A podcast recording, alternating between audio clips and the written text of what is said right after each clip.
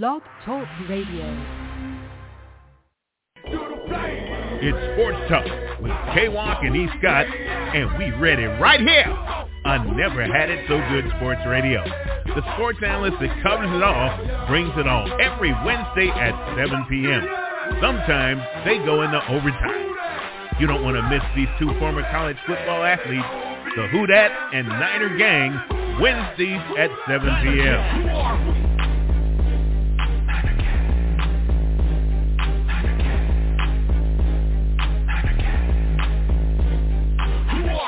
Bang, bang, Niner Gang.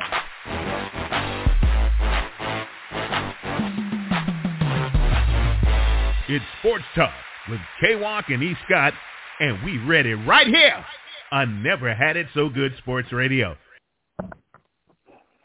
Good evening, good evening, good evening. It is Wednesday, 7 p.m., so that means you are tuned in to Sports Talk with K-Walk and E. Scott right here on Never Had It So Good Sports Radio. Ladies and gentlemen, as always, we got a great one for you dialed up. This evening, we're going to talk a little college football for the wrong reasons, unfortunately. We're going to talk about Pat Fitzgerald, the head coach from Northwestern, who was just dismissed due to the hazing allegations. We're going to talk some NBA. We're going to talk Victor Wembanyama. We're going to Spurs shut him down. I want to give our thoughts and opinions on that. Was the right move for the Spurs, or should they allow them to play a little bit more? I also want to talk some NFL as well. With this week, ladies and gentlemen, we're less than 2 weeks away from the start of training camp, so we got to start, talking a little bit of NFL, a little bit here and there. This week, we're going to preview the NFC East. We're going to give our thoughts, our predictions, and our preview and predictions on that. And then, of course, we're going to get into our segments. We got a good one. We got an HBCU segment this evening featuring former Temple University head basketball coach John Chaney, our one ticket, of course, our Who Am I, and, of course, E. Scott's entertainment segment. So with that being said, let's bring in Mr. E. Scott. Mr. E. Scott, how are we doing this evening, my brother? Hey, you mad because my style you're admiring? Don't be mad. UPS is hiring. What up, though? My man. Always sliding in like Kramer from Seinfeld. Love it, brother. Love it. Hey man, listen. We got a good one dialed up for the audience here, man. And let's just dive right into it, man. And let's talk about Pat Fitzgerald again, ladies and gentlemen. It's the former head coach of Northwestern University. He was let go. He was fired due to the hazing allegations, and it just wasn't the normal hazing allegations. I mean, I went through hazing. Well, I didn't go through hazing because the way I went into college, I was able to avoid it. But I participated in some hazing, meaning when I was an upperclassman, I hate some of the lower class or the lower classmen, and we just did simple stuff like making them carry our equipment, head and shoulders. We would catch them off guard in the dorm room or during training camp, and just shave their heads or what have you, man. Just simple stuff. But these allegations are a lot different, man. And we're talking about stuff that's physical, that's traumatizing some of these players. Some reports are saying that there was some sexual misconduct that took place as well. I know you've heard about this, and I know you read up on it as well. Give me your thoughts and opinions, or give us your thoughts and opinions on how you felt about this, and also a lot of people are saying that. Well, Pat Fitzgerald is saying that he didn't know, but the president and the athletic director is saying he should have known. There's no significant evidence saying that he knew, but he should have known. But what say you? Okay, let's start here. Kappa Alpha Psi Fraternity Incorporated does not condone or participate in hazing in any shape, form, or fashion. That's just we want to go ahead and get that statement out there about the brothers of Kappa Alpha Psi Fraternity Incorporated. Now, with that being said, first of all, there is evidence that he knew because of the stuff that was written on the blackboard that hadn't been erased. What did he think that was? Secondly, when you said you weren't hazed, but you participated in hazing, it reminded me of the scene from A Few Good Men. Did you order the Code Red?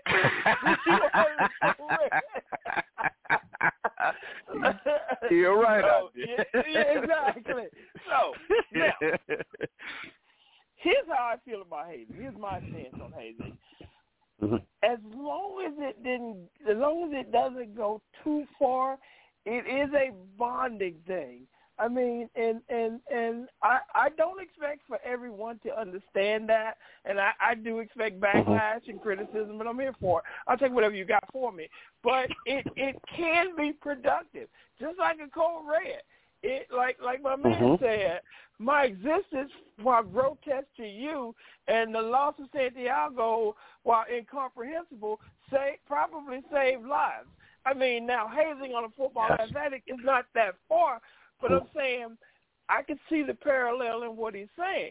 Now, can hazing go too far? Of course it can. But this thing in life can go too far. Now, anytime you're naked and people touching on you, that's too far.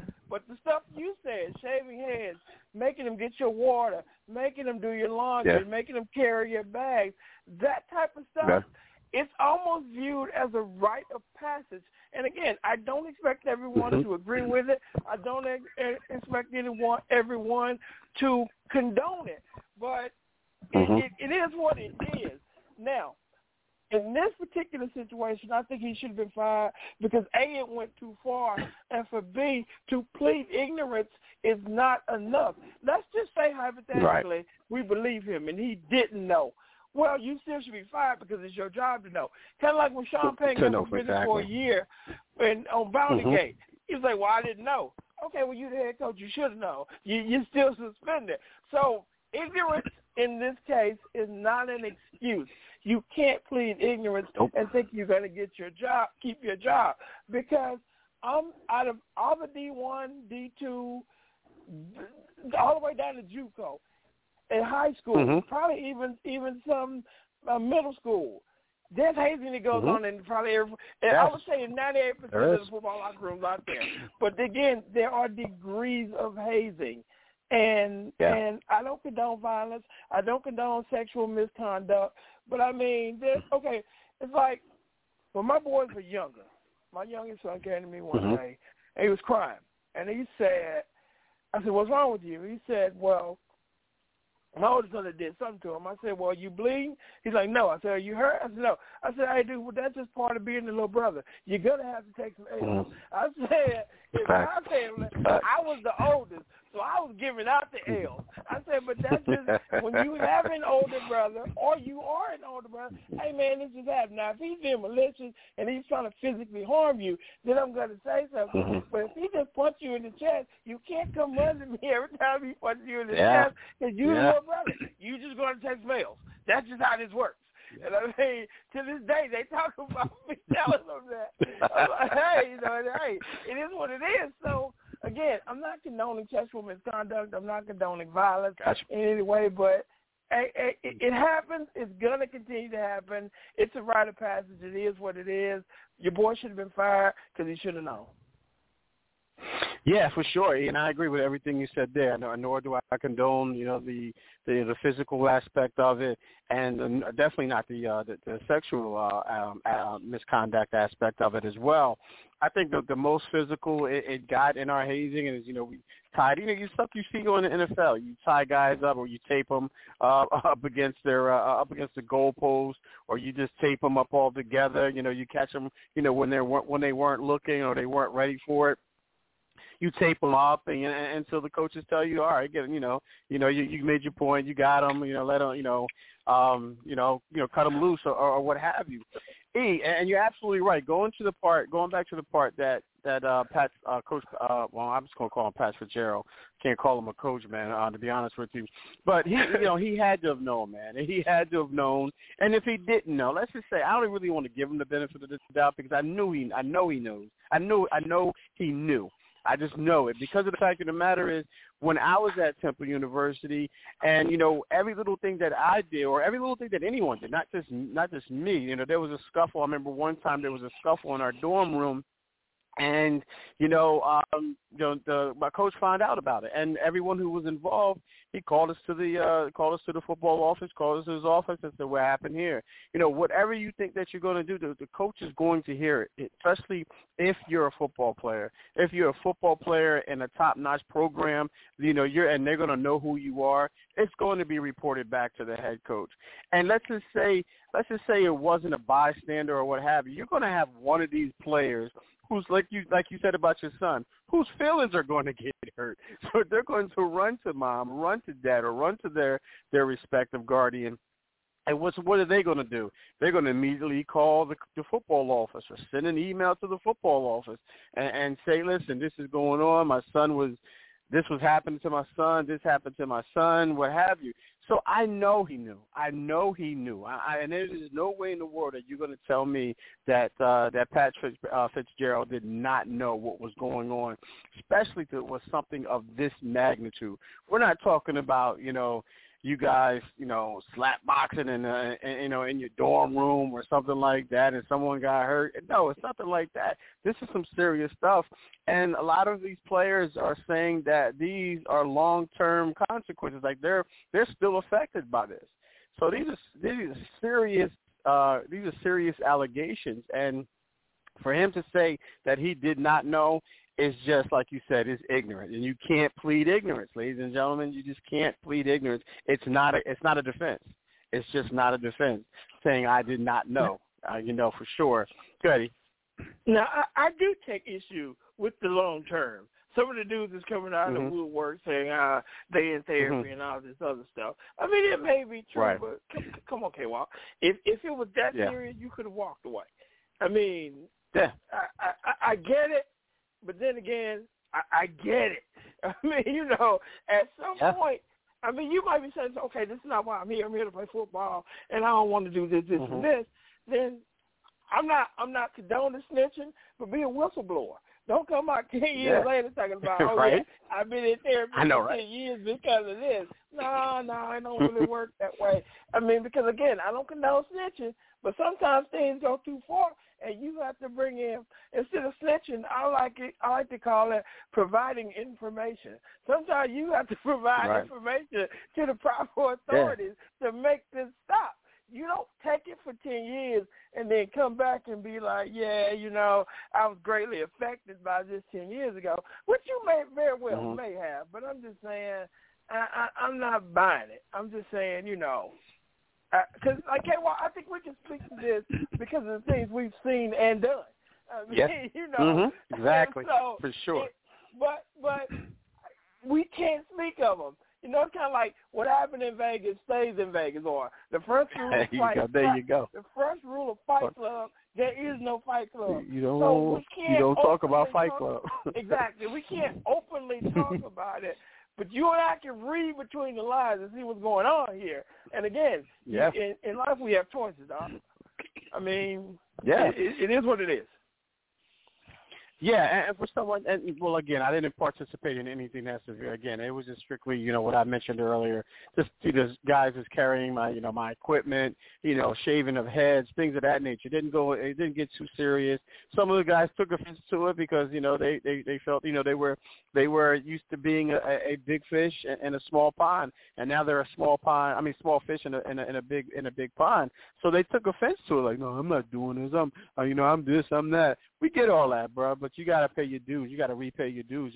You're going through a different program now. You're no longer that big fish, and not only that, these dudes are some big dudes, man. They could easily just say, get the blink off of me, get off of me, because we're talking about D1 dudes. We're talking about Big Ten players, man. So these dudes could have easily, whether you're a freshman or not, could have easily just fought your way out of that, or just like you said, just dismiss yourself from that, and just got yourself out of that situation. You really could have done that. Maybe they felt like it was a tradition. I don't know, but after the fact, maybe it just took on a whole nother. It just went to a whole nother level. And what I mean by that, when I'm talking about that, the sexual aspect of it, the sexual misconduct aspect of it, I can't imagine what went on in there, and I don't even want to imagine, what went on in that aspect of it. But yeah, going back to Coach Fitzgerald, man, he's he had to have known, had to be held accountable. They did their investigation. Maggie Hickey, she did her investigation. She led the investigation. And she's come out and said that, there's no significant evidence that any of the coaches knew. But like the AD said and the president said that they should have known. They should have known, and it's rightfully so. When you're a head coach and you have these young men coming to you, and your parent, and then their parents entrust you with their children, or with their sons, or these young men, and you don't know what's going on with something like this, it's just no excuse for it, man. It really isn't an excuse for that. So, yeah, he was first. Also, shout out to the journalism department at Northwestern, because they're the ones who broke the story.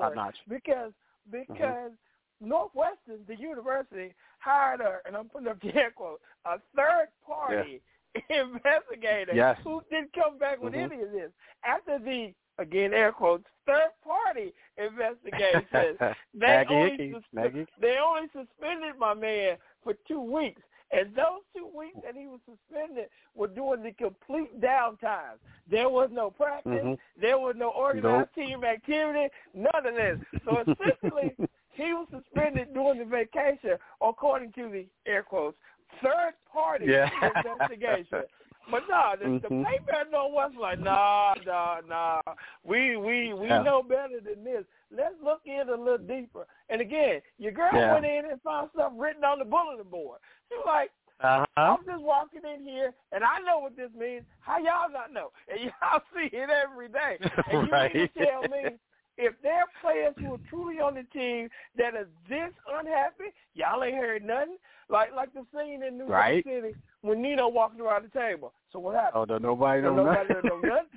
$1 million a week enterprise reduced the road. I never liked you anyway. Pretty much.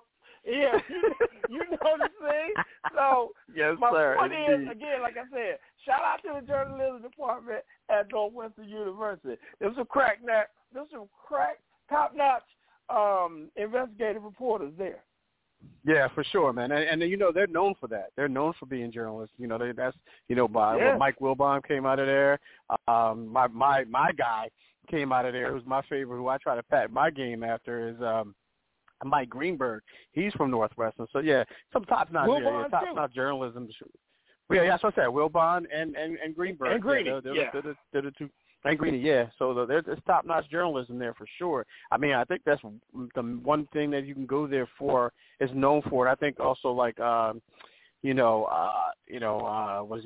Juilliard type things, the things of that nature. They're known for that as well. But hats off to for that investigation nonetheless. So so great stuff there, E. All right, we're gonna end that there, man. Football season is right around the corner, man, and I can't wait to get to start talking about a little bit more of that. We're going to touch on a little bit of NFL in a minute, but we're going to take our first break.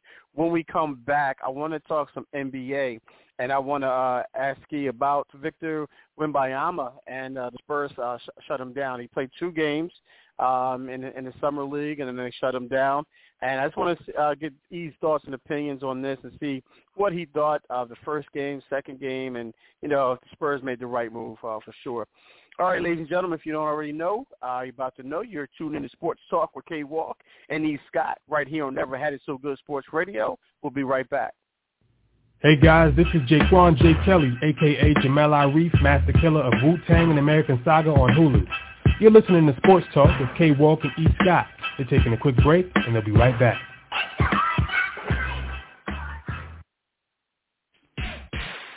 Do you have any unwanted pests in your home or commercial building?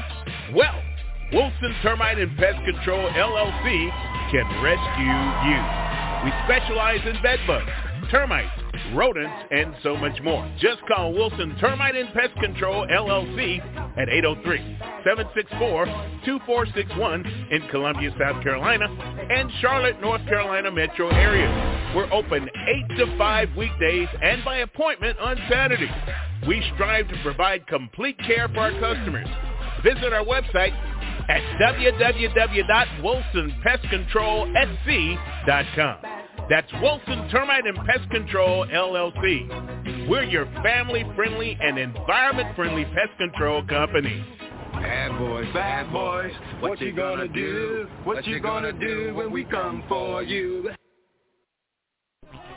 Take your football game to the next level with the National Youth Football League. The National Youth Football League is powered by former NFL players and great coaches across the United States. They provide student-athletes with opportunities to play football year-round.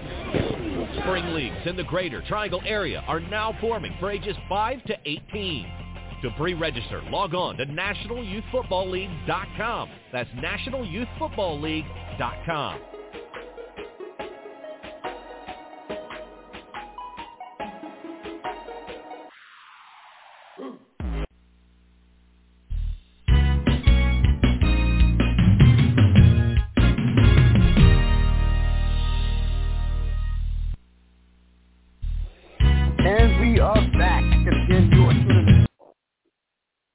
I'm sorry, ladies and gentlemen, and we are back. And again, you are tuned to Sports Talk with Kay Walk and E. Scott right here on Never Had It So Good Sports Radio. Before the break, ladies and gentlemen, we were talking Pat Fitzgerald, the former head coach of the Northwestern Wildcats. He was dismissed due to the allegations of hazing and things of that nature. So great stuff there, that first segment, E. Want to switch gears here a little bit, guys, and I want to talk about Victor Wembanyama, the first round, the first overall draft pick out of France. Young 19-year-old man there, played two summer league games. First game he had 9 points, I believe it was 10 rebounds and 3 blocks. Second game he had 27 points, 12 rebounds and 3 blocks again.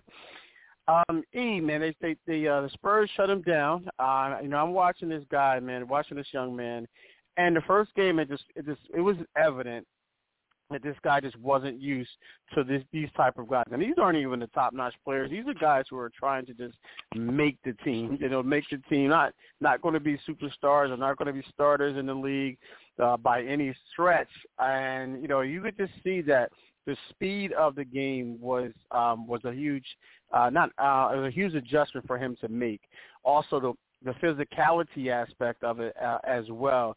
I know he was going through some guys that who were essentially trying to make a team. So it's one of those type situations where I just remember me being in college, and you're just a scout team.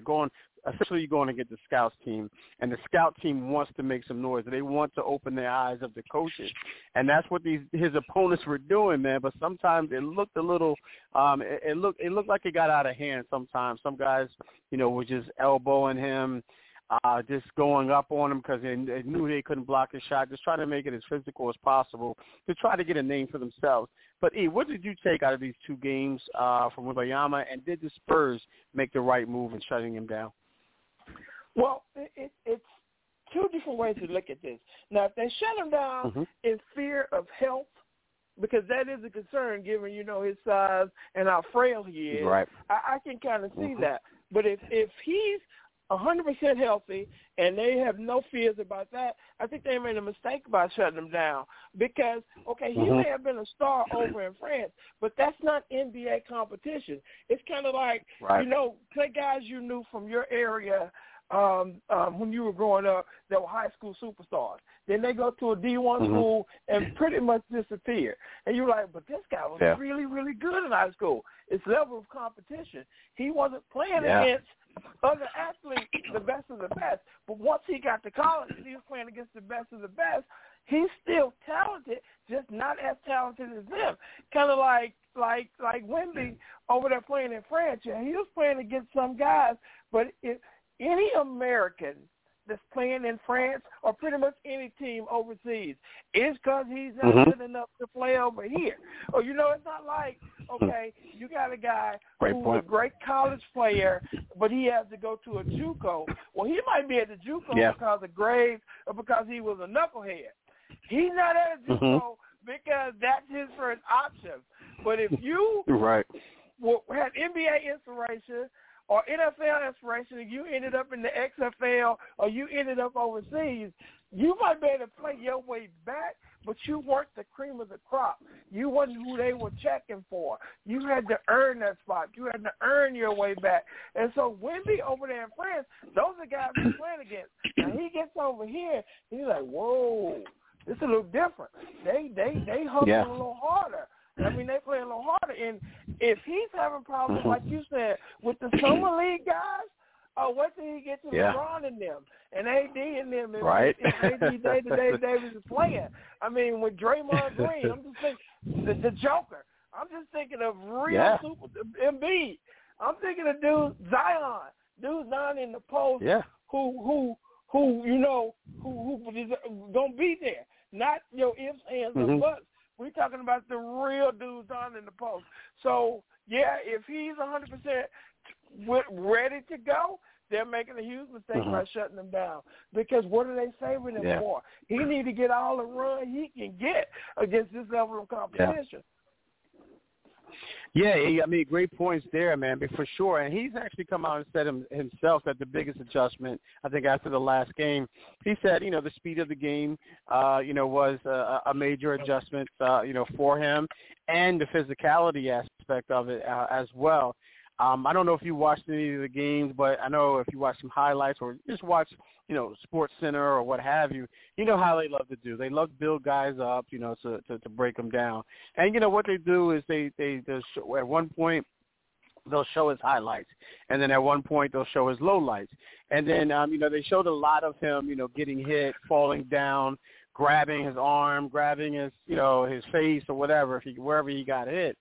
And a lot of that was, brought to attention, and he's going to be scrutinized for everything because the fact of the matter is they labeled him as, the greatest prospect in the draft since LeBron, and some guys are talking about him being possibly has potential to be the greatest player of all time. I don't see all that. I get the prospect aspect of it, but I'm watching this young man, and he definitely needs to get in the weight room. For sure. I mean, he definitely needs to get into the weight room, not just to put weight on. I think he just needs to get stronger because you can put weight on. I mean, you can get stronger without necessarily putting on, a ton of weight. I don't think his body – I think his body's still young, and I think that metabolism is still running high and still fast, and I don't think he's going to be able to put on weight immediately, like that. But I definitely think he can get in the weight room. He can get stronger. They have those drills where, they're hitting, they're putting the bag on you, and they're bodying you up and giving you that, that work, getting you ready for the physical aspect of it. Because like everything you mentioned, and you mentioned some of the great ones, but there are still some mediocre guys. You got Carl Anthony Towns out there. You got Rudy Gobert, out there. The West is loaded. The West is loaded for sure with guys that's going to beat you up down low. So kind of agree. I guess I can't kind of agree. I agree with them shutting it down if it's due to that, because he's shown that his game can transfer. He can transition his game to the NBA. He's shown that with the 27 points, 12 rebounds, and 3 blocks. He's very hard to score on, man, because he's so long, 8.5 foot wingspan. I mean, it's really hard to score over this guy. But I think if they're going to shut him down because they don't want to get him hurt, because he was taking some unnecessary hits, and I'm talking about from guards, and he's flying all over the place, when guards hit him and things of that nature. So I agree. I agree with them shutting him down. I just hope they, it's the Spurs organization. So they never make the wrong decision, or rarely do they make the wrong decision. Pop is still there. Pop just signed, a 5-year extension. So he's going to be there, and we know how successful Pop is, and bringing some of these guys in like a David Robinson, like the big fundamental, like a Tony Parker and Manu Ginobili, all those guys. So, and I think they're going to put him in the right situation where he's going to succeed. I don't think they want him going out there just to get beat up by some guys that are just trying to make, trying to get theirs, if you will, trying to just get noticed. It's not necessarily, be a starter in the league or anything like that. Just to get that weekly paycheck, monthly paycheck, however often they get paid in the NBA. But yeah, I agree with that, man, for sure. And for shutting him down. So let's see how he goes forward, going forward. Now, but let me – go ahead. It's a couple of things that you said I just want to comment on. Like you said, his metabolism and his youth. And I agree wholeheartedly with all that. I think that's kind of why the NFL says, "Oh no, dog, you gotta put 3 years in somewhere else before you come out here, because you will literally get killed." I mean, in the NFL and the NBA is not as physical, but yeah, his body's still developing, and he's still, like you said, his metabolism and all that stuff. So hopefully, he can get it together and whatnot. But yeah, I think this is one of those cases where the NFL has gotten it right over other sports. And there's very few things you can say about the NFL getting right over other sports. But this happens to be one of them.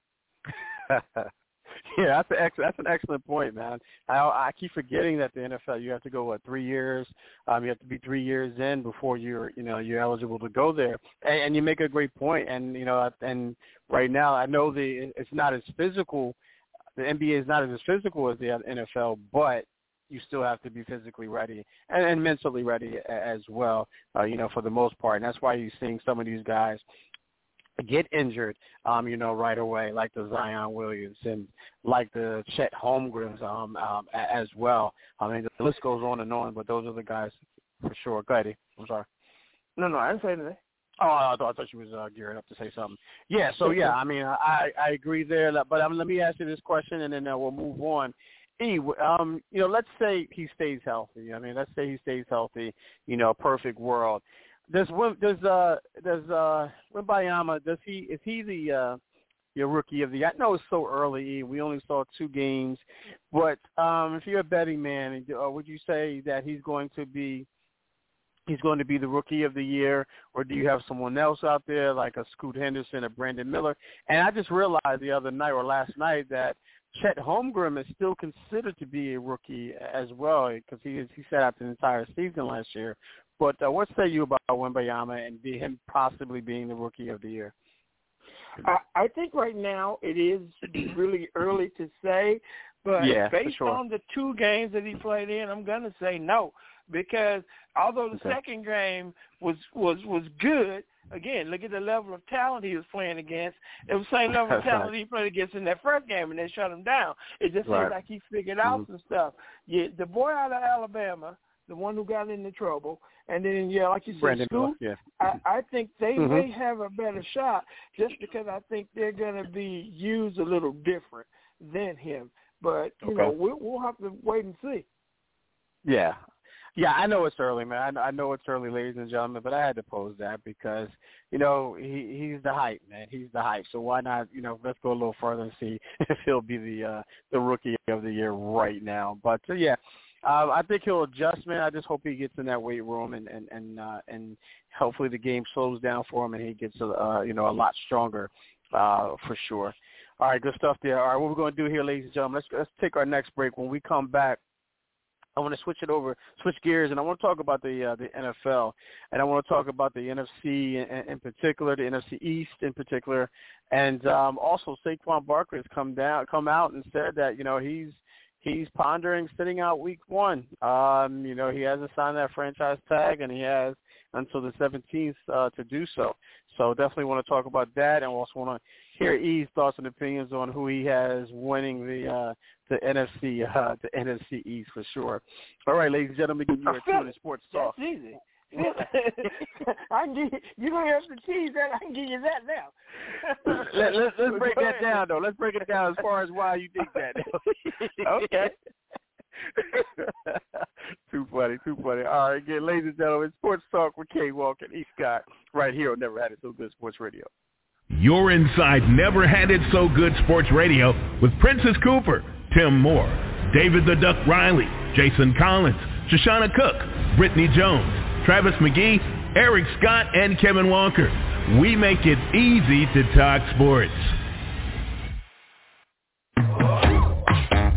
Your skin isn't just skin. It's a beautiful reflection of every single thing you've been through in life. Which is why Dove Body Wash removes your skin's ceramides and strengthens it against dryness. For instantly softer, smoother skin you can lovingly embrace. Renew the love for your skin with Dove Body Wash. Do you need tile installed in your home or business? Then John Robinson Tile LLC is the company for you. We have over 60 years of experience installing tile. We do bathrooms, kitchens, and so much more. Give us a call at 803-529-0092. Check out our website at www.johnrobinsontile2.com. Visit us on Facebook, Twitter, and Instagram too. Just search J-Rob Tile or John Robinson Tile. We're licensed and insured and Schluter certified. If you need tile installed, we are your company. We believe in laying hands on everything that we do. That's John Robinson Tile Installation Service for new and old homes. Renovation of kitchens and bathrooms, installs all types. That's John Robinson. Hey, South Carolina. Greetings from music recording artist Marcus Allen. Our accountants at Javis Tax Service won the state's best tax office in the state. They're open year-round to serve you from Columbia's only drive-through office. Give them a call, 803-419-1001. That's 803-419-1001. Never had it so good.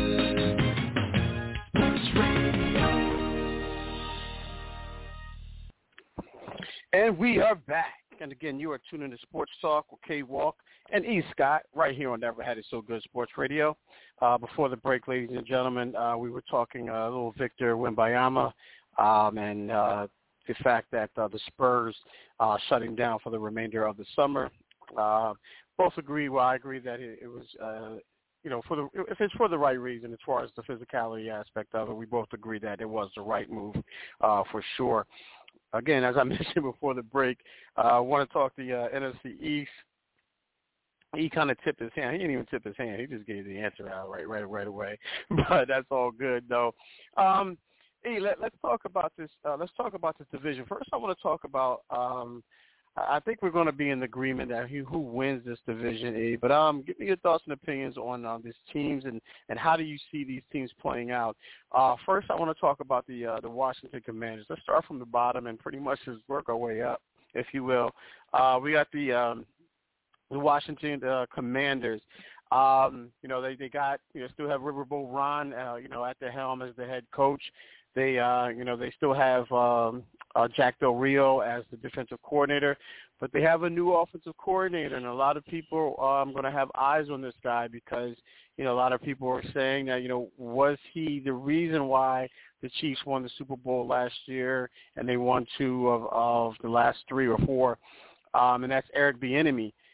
He's going to be the new offensive coordinator there. Don't know what's going on with that quarterback situation, and there's a lot of questions around that. Is it going to be Sam Howell? Is it going to be Carson Wentz? And plus you got that all out nonsense surrounding Daniel Snyder as well. What say you about this organization, and how do you see them finishing? Now, Ron Rivera is a defensive guy, right? And Ron Rivera is a defensive guy. Yes, he is. And I think I read somewhere a couple months ago they didn't pick up the fifth-year option on Chase Young. Is that correct? That is correct. You're absolutely correct. Okay, yeah. So Ruben Ron about to get fired. That's coming. The writing's on the wall there. He's on his way out. I don't know if Bieniemy. I mean, I believe in Bieniemy as an offensive coordinator, but I will also say with the caveat he had a plethora. K. Walker, E. Scott's. Sports Talk with K. Walker and these guys' favorite words. He had a plethora of talent over there. He doesn't have that with the Commanders. Now, I'm not saying he can't pull a rabbit out of the hat. I'm not saying he can't be great. But it's going to be a lot harder when you call in plays for Carson Wentz, wrestling plays for Patrick Mahomes. I mean, first of all, you had Tyreek Hill. Now you got Lord knows who. You don't know who your quarterback is. I don't know who your running back is. My point is, I think Bieniemy is good at his job, but he's not a miracle worker. So that's going to be extremely challenging, if you will, over there. Del Rio's a defensive guy. He'll probably get fired before Super Bowl run when they start 0-8. They'll fire him first. And then, about the 10-11 mark, they'll roll Ron up out of there and bring in the interim coach. I think Friday is when the sale is supposed to be approved or whether or not the Commanders will be sold. I mean, it's a whole lot going on over there. You got a guy like Chase Daniels. He's not Chase Daniels, Chase Young. Availability is the best ability. He even stealing money for a couple. You want to know about DC? John Wall, Brad Beal. You just go DC and steal money. You just get millions for showing up in a polo. It used to be a shirt and tie, but now it's just a polo and some khakis, and you get millions. So I don't know exactly what's going on over there, but I think it's apropos that you say they're going to finish at the bottom of the division. I wholeheartedly concur with that sentiment. Yeah, for sure. And, you mentioned the receivers. You got Terry McLaurin over there. He's their number one receiver. Not a bad receiver, but, he's not going to be, your first pick, or you're not going to be thinking about him, when you're talking about All-Pro or anything like that. Then you got, Dotson over there. He's actually a decent guy, a decent receiver. They got Curtis Samuel from Carolina as well. They had the one running back, Brian Robinson, the one who was hurt or the one who got shot in his leg last year and came back, the rookie. So they have him there. But, after that, you're really not saying anything. When you look at the quarterback situation, and I know I mentioned Carson Wentz. Carson Wentz is no longer there, ladies and gentlemen. I apologize. It's actually, you got Sam Howell right now. You got Jacoby Brissett, and you got Jake Fromm. Those are your three your quarterbacks right now. Right? Exactly. You got Aaron Scott. You got Kevin Walker. And you got Jason Collins. Those are your three choices. Yeah. Yeah, basically that's what it is, man. I just don't see. I mean, looking at the record, the best I can see them doing is 7-10, and that's stretching it. And the only reason why I say that is because of their defense. I mean, they still, even though they didn't pick up Chase Young's 5th-year option, he's still there, and they still have a decent a defensive line, and Sweat and Payne, and also. Allen as well. That defense still is going to be service. It's going to be a top 10 defense, in my opinion, especially when you got Jack Del Rio, as the defensive coordinator there. So it's going to be interesting to see how much they can carry that team, because those quarterbacks we just mentioned, I don't see much more happening in there. Eric Bieniemy is going to have to pull a rabbit out of his hat, to say the least, man, for sure. So that being said, let's move on to the next team, and I'm going to just go up the ladder here, E, and I'm going to go with the New York Giants, man. The New York Giants, they got obviously they have Brian Dable, our good buddy Chris Ortiz, doppelganger there.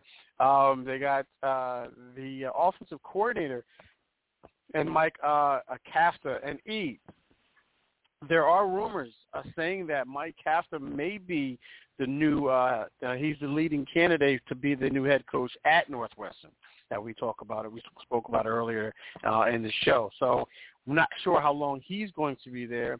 And then, of course, you got the defensive coordinator, Don Wink, Martindale. And then, as I mentioned earlier, Saquon Barkley, he's not too sure.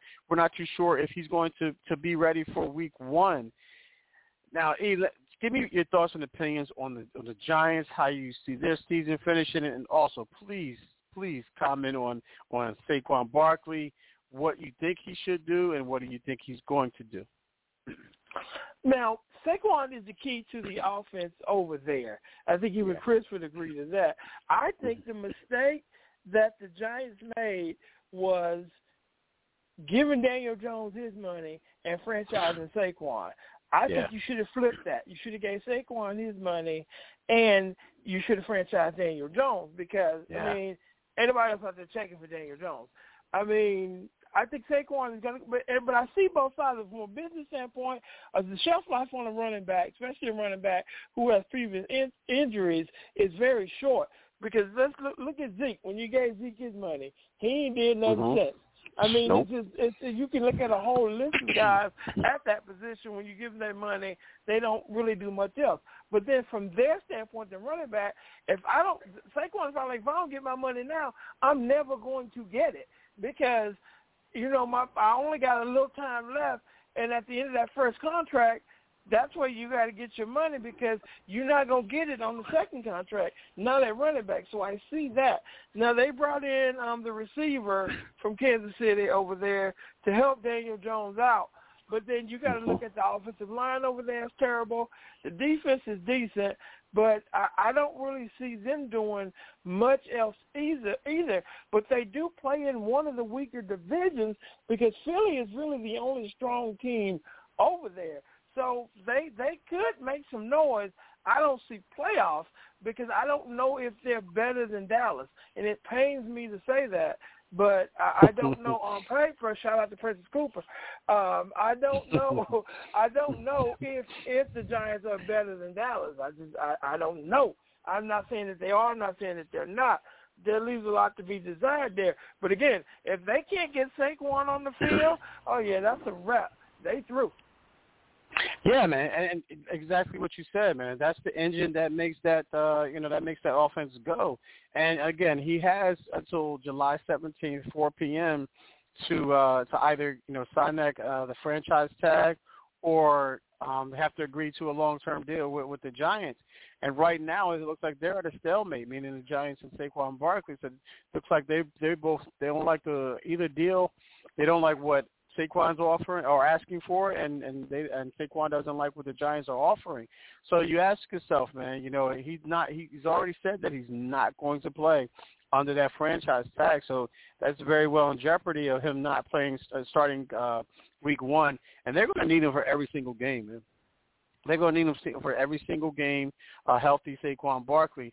I don't know if he's making the right move here, E, by not playing on that tag.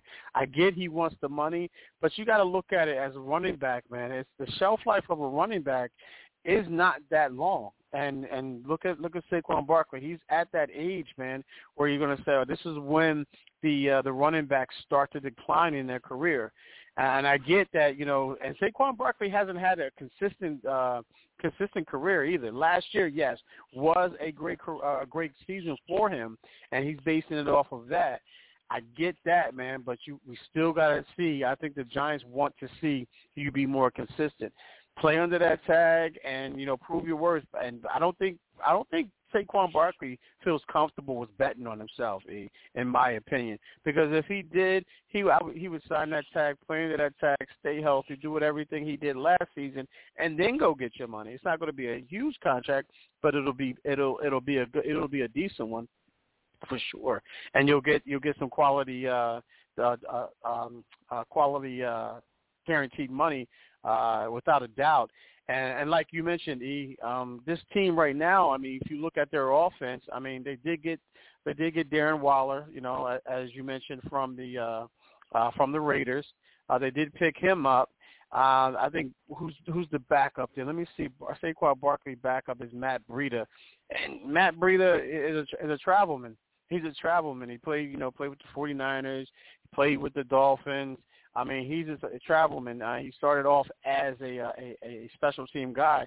So if you don't have Barkley, man, and you don't really know what you're going to get with Daniel Jones, it's going to be a long road for those guys, man. So I don't know. But I think both sides are playing with fire, to say the least, Eve. So, but we're definitely going to see how that one plays out. I got one name for Saquon, Le'Veon Bell. And if Saquon, if you out there, you don't know who Le'Veon Bell is, Google him. Google his career. That'll tell you all you need to know about you need to get your ass in there and sign that franchise tag. Facts, brother. Facts, and I concur with that, man. I'm telling you. I give you a second name. What's his name? Minnesota's quarterback, Kirk Cousins. Kirk Cousins.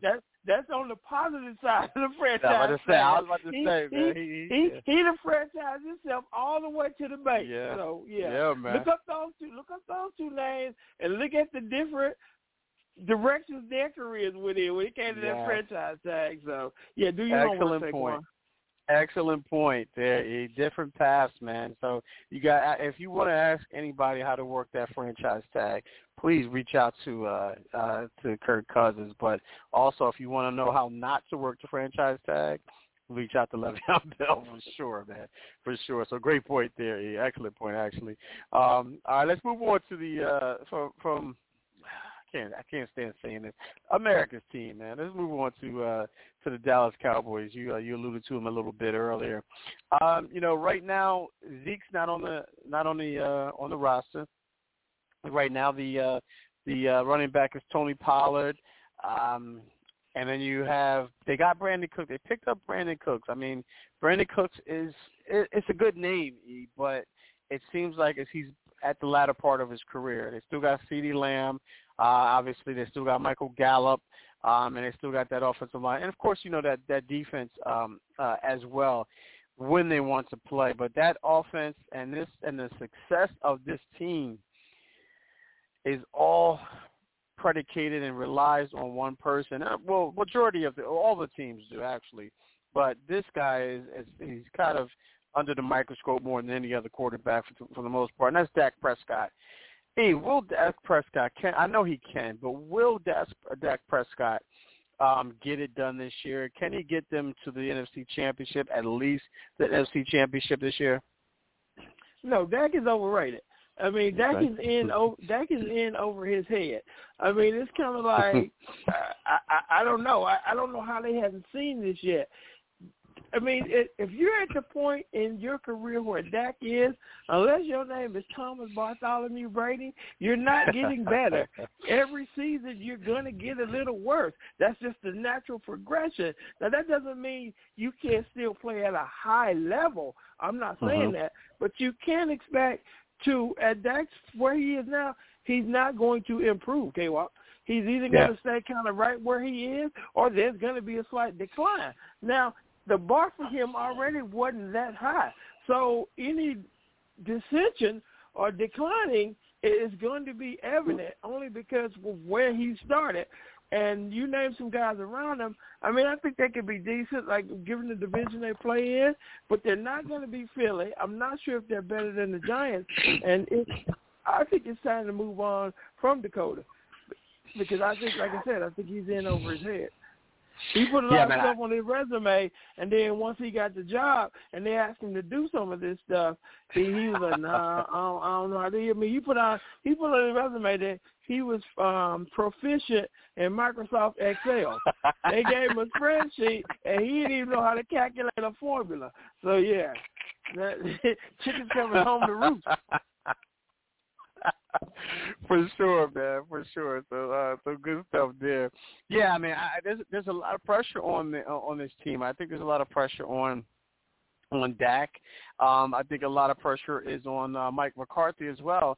But yeah, I don't think as bad as it is to say that, as sad as it is to say they have all that pressure. Jerry Jones didn't really do too much to improve this team, man. And to be honest with you, so it's going to be like let's just play better than we did that last year because you don't have anybody different. You don't have only names you really have different is Brandon Cooks, and that's not really saying anything. And Brandon, if you had Brandon Cooks in the first 3-4 years of the season, then of his career, then you can say that they picked up Stephon Gilmore. From Indianapolis. I don't know. I think they're starting to pick up these guys who are in the latter part of their career. So it's going to remain to be seen. But it's going to be maybe a long season for the for the Cowboys. But if you're talking to a Cowboy fan, they're going to the Super Bowl, ladies and gentlemen. They're going to the Super Bowl each and every year. So good stuff there. All right, let's talk about the team that you have favored winning this, winning this thing, and that's the Philadelphia Eagles. A lot of people are saying, they made some great moves in the off season. They made some great moves in the draft. We've seen what they did. Drafting. I think they were called the Philadelphia Bulldogs because they drafted, so many of those, quality guys from the University of Georgia. But this team looks stacked, man. They really do look stacked. They lost, they lost their big man from, Javon Hargrave to the 49ers. He's arguably one of the best defensive tackles, but they seem like they filled those guys in, again, with some of those guys that they picked up in the draft. But also, a lot of people aren't talking about this too much. At least I'm not hearing it. They picked up Marcus Mariota to back up Jalen Hurts. I don't know how much that's going to help here, so hopefully Jalen Hurts doesn't get hurt. But nonetheless, man, they lost both of their offensive coordinators. Both of their coordinators, their offensive coordinator and their defensive coordinator. Now these guys that they brought in, Brian Johnson, he was the quarterback coach, last year for the Philadelphia Eagles. So he has some, understanding on how the offense works. He has familiarity with these as players and vice versa. Now you have one guy in Deshaun Desai who came over from the Bears. How much your thoughts and opinion? Because we all know that you have them favored to win this division, but how much are you concerned with them losing both defensive coordinator, both coordinators?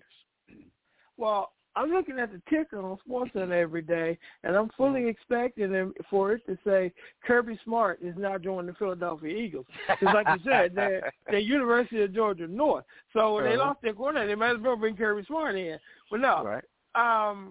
It's going to be a big blow losing your coordinators. But as we saw in the past, being a coordinator at New England for a good 10 years meant you automatically were going to get a head coaching job somewhere. Mm-hmm. They were just turning in some guys who deserved it, some guys who didn't deserve it. But my point is they still managed to win because they had Tom Brady and Bill Belichick still. So the constant remains. So if you can have that in Philly where you got Jalen Hurts who's playing really good football, fresh off the Super Bowl runner-up, and you got the head coach there, the coordinators are kind of interchangeable, and I still think they can make it happen over there because, like you said, they didn't lose anything big, and they also gained some stuff. Now, if Fletcher Cox show up to training camp in that blouse, I don't know what to say about that. But shout out to Brittany Jones. But that aside, I do think they again, they didn't lose a lot, and they did gain some. I think they'll be right back there. I definitely have them winning that division. I don't even have it being close. I have it being coming down because, the last game of the season is usually a divisional game, and they try to have a tough matchup. I already see them resting players. Yeah, man. You know what, man? A lot of people are saying that. I don't know if – I see it too. I don't want to see it because I'm not an Eagles fan, especially the way, my 49ers lost to them last year. And I'm saying that the 49ers lost to the Eagles. The Eagles did not beat the 49ers last year, but that's another discussion for another day.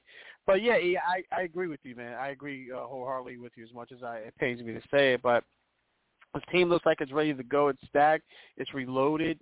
For sure, they didn't rebuild. They reloaded, man. They really did, and I don't think it's going to hurt them too much as far as losing those coordinators. I think they're going to fill right in, and I think they have an understanding, what the personnel is, and I think their personnel is going to fit their philosophy, and I think they'll win the division. I think they'll win the division convincingly. Now, with that being said, man, there's a lot of people are saying that the Eagles are the team to beat in the NFC. Do you have them as being the big dogs, if you will, the Bulldogs, if you will? Okay, let's stay with that. Let's stay with that theme. Are they the Bulldogs of this conference? Do you see the 49ers making any noise there, challenging them? Are they more of a threat to the 49ers, or the 49ers more of a threat to the Eagles? What say you about that? Well, right now I'm going to say the Eagles are more of a threat to the 49ers only because I'm not – I mean, you may be, but me personally, I'm not sure your quarterback situation over in San Francisco. I mean, I would entertain an argument for playing Purdy or what's your other boy's name you gave about Trey Lance. Trey Lance. Okay. The argument for Purdy, look what he did. He played well. I mean, yeah. I think he deserved the spot. The argument for Trey Lance, hey, man, look at all we gave up to get you here. If we're going to give up all that, then we got to get you out there on the field. So I do believe in Kyle Shanahan, and I think he'll make the correct decision, although right now I don't know what that decision is. And, again, I know who the quarterback in Philly is, and he's pretty good. So right now – but I don't think – Philly's just going to run through the NFC. No, I don't think that. I just think they're going to run through the NFC East. Yeah, because the NFC East, there's a lot to be desired over there. But I do think there will be some competition in the NFC overall. But if we're going to look at 49ers and Philly head up, right now I'm giving the edge to Philly only because, like I said, I know who their quarterback is. And And I can't argue with that. I mean, I have an idea who the 49ers are, but a quarterback is going to be, but a lot of people don't. So based off of that, I can't argue. I just can't. You know, I want to see where Purdy's at, come week one, come training camp, and then, we'll take it from there. I know he's going to be there at one point. I mean, he didn't come into week 10, week 11 of last season, whatever it was, and he went on that run. So it's just kind of one of those things: is can Trey Lance or Sam Darnold hold the fort down until Brock Purdy gets there? If the 49ers have to wait for him to get healthy. But I agree with you there. Yeah, right now I put the Eagles ahead of it. I think the 49ers are a bigger threat to the Eagles than the Eagles are to the 49ers. I think the Eagles are the favorite. They have to be the favorite at this point, and I could put a great argument as a fan of the 49ers, but I get it as well. It's kind of like, the public defender, if you will. You know that the person is guilty, but you still have to come out and hopefully you can, cop a plea or, get the the sentence reduced as much as you possibly can. So, all right, good stuff there, E. All right, we're up on that our second hour, E. What we're going to do is we're going to take a quick pause here, ladies and gentlemen. When we come back, we're going to get into our segments. We've got a new HBCU segment here, and it's going to we're going to highlight John Chaney, former head coach of Temple University, former Bethune-Cookman alum as well. So we're not a former alum. He is an alum. So we'll dive into that. Plus, we'll get into our one ticket segment, our Who Am I segment, and, of course, at the end of the show, our most popular segment, Eric Scott's entertainment segment.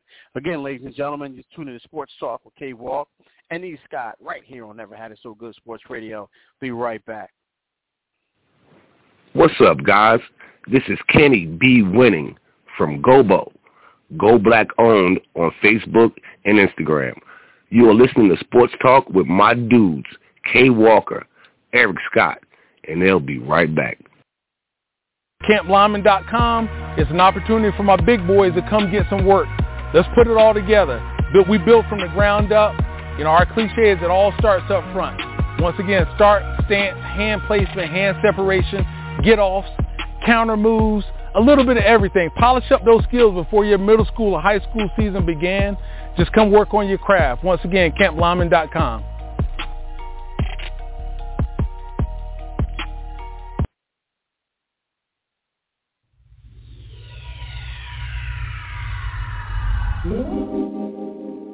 Does it appear the long arm of the law is working against you instead of for you? Whom do you call when the boys in blue are pursuing you? When the wrong person behind bars may end up being you. With over 40 years combined legal expertise, Anderson & Welch bring to bear a smart, sound, sensible defense of those caught in what may be the unrelenting grip of the legal system. Turn to Anderson & Welch first to get ahead of trouble, not fall into it, by calling 561-832-3386. That's 561-832-3386. That's Anderson & Welch Law Firm online at andersonandwelch.com.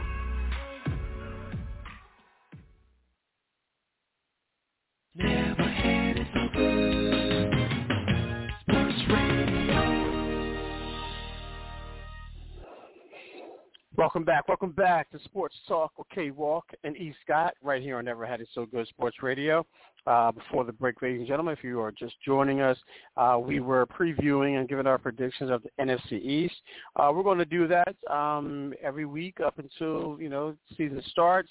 We're going to start. It's getting closer and closer, ladies and gentlemen, so that itch is getting stronger and stronger, so we got to scratch that itch slowly but surely. But nonetheless, as I mentioned before the break, we're going to dive into our HBCU segment. I'm going to turn it over to Mr. E. Scott. Mr. E. Scott, take it away, sir.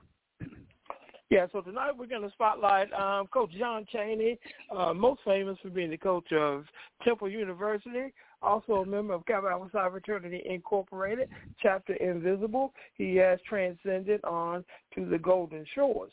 Now, what y'all may not know about Coach Chaney, he's from the Philadelphia area, and he was a star basketball player in that area. But he did get caught up in a point-shaving scandal back in the day. You can Google it. And he came south at his coach's suggestion and played at Bethune-Cookman right here in Florida, Daytona Beach, about 45 minutes from where I live. He went on to have a great career at Daytona Beach. He also coached at Chaney University in the Philadelphia area, another one of the U.S.'s oldest HBCUs, not the oldest, one of the oldest, Chaney University. He was a coach there before. He had a couple of other stops until he moved on to his most famous stop, again, K-Walk's alma mater, Temple University, where, he was very famous. They used to show him all the time on the sideline on ESPN. He's one of the first guys that black coaches, him and John Thompson, that they showed frequently on the sideline, coaching the guys up. I mean, he's very revered within the Temple family, Bethune-Cookman, Chaney, and also as a member of Kappa Alpha Psi Fraternity Incorporated.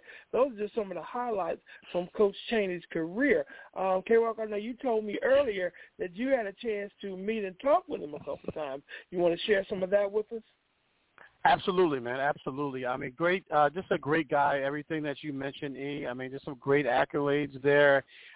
Before I attended Temple University, we knew all about him. I knew all about him.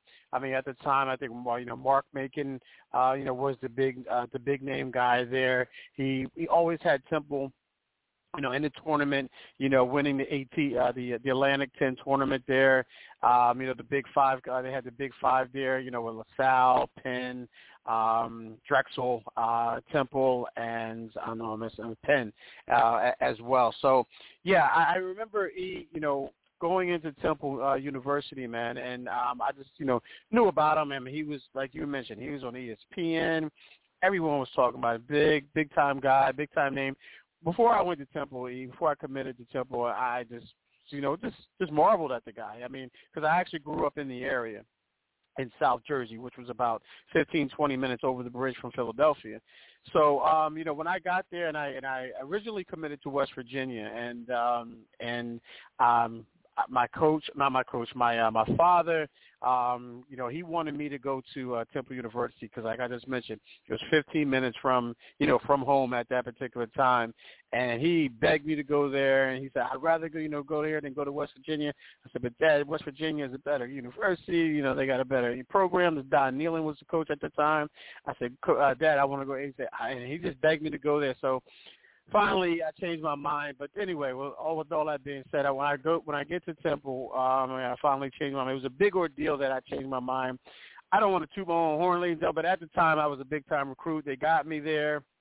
And I remember walking into McGonagall Hall at the time. That's where the Temple University basketball team played their games. They play at Lagares Center now.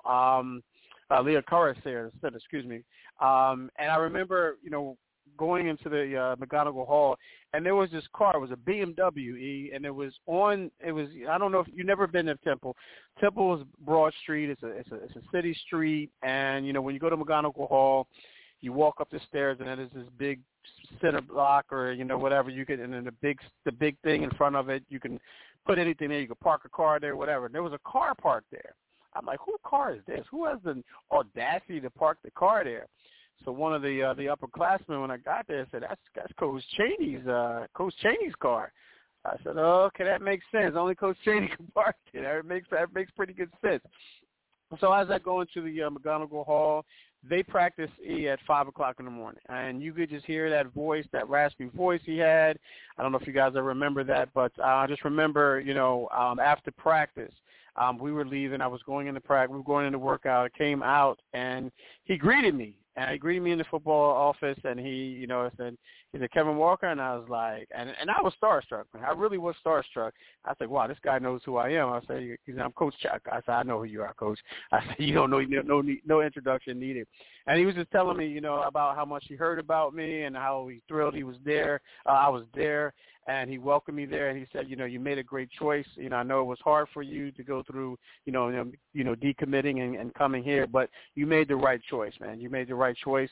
And I was like, thank you, Coach. And it's made me feel, made me feel welcome, man, to have Coach Chaney know who I was, knew my name and knew who I was. It was just an honor, man. And knowing that, how big of a name he was, and just everything, just seeing him on TV. You mentioned E, with Coach Thompson as well. They were the big, the black court of the black coaches, in big time basketball.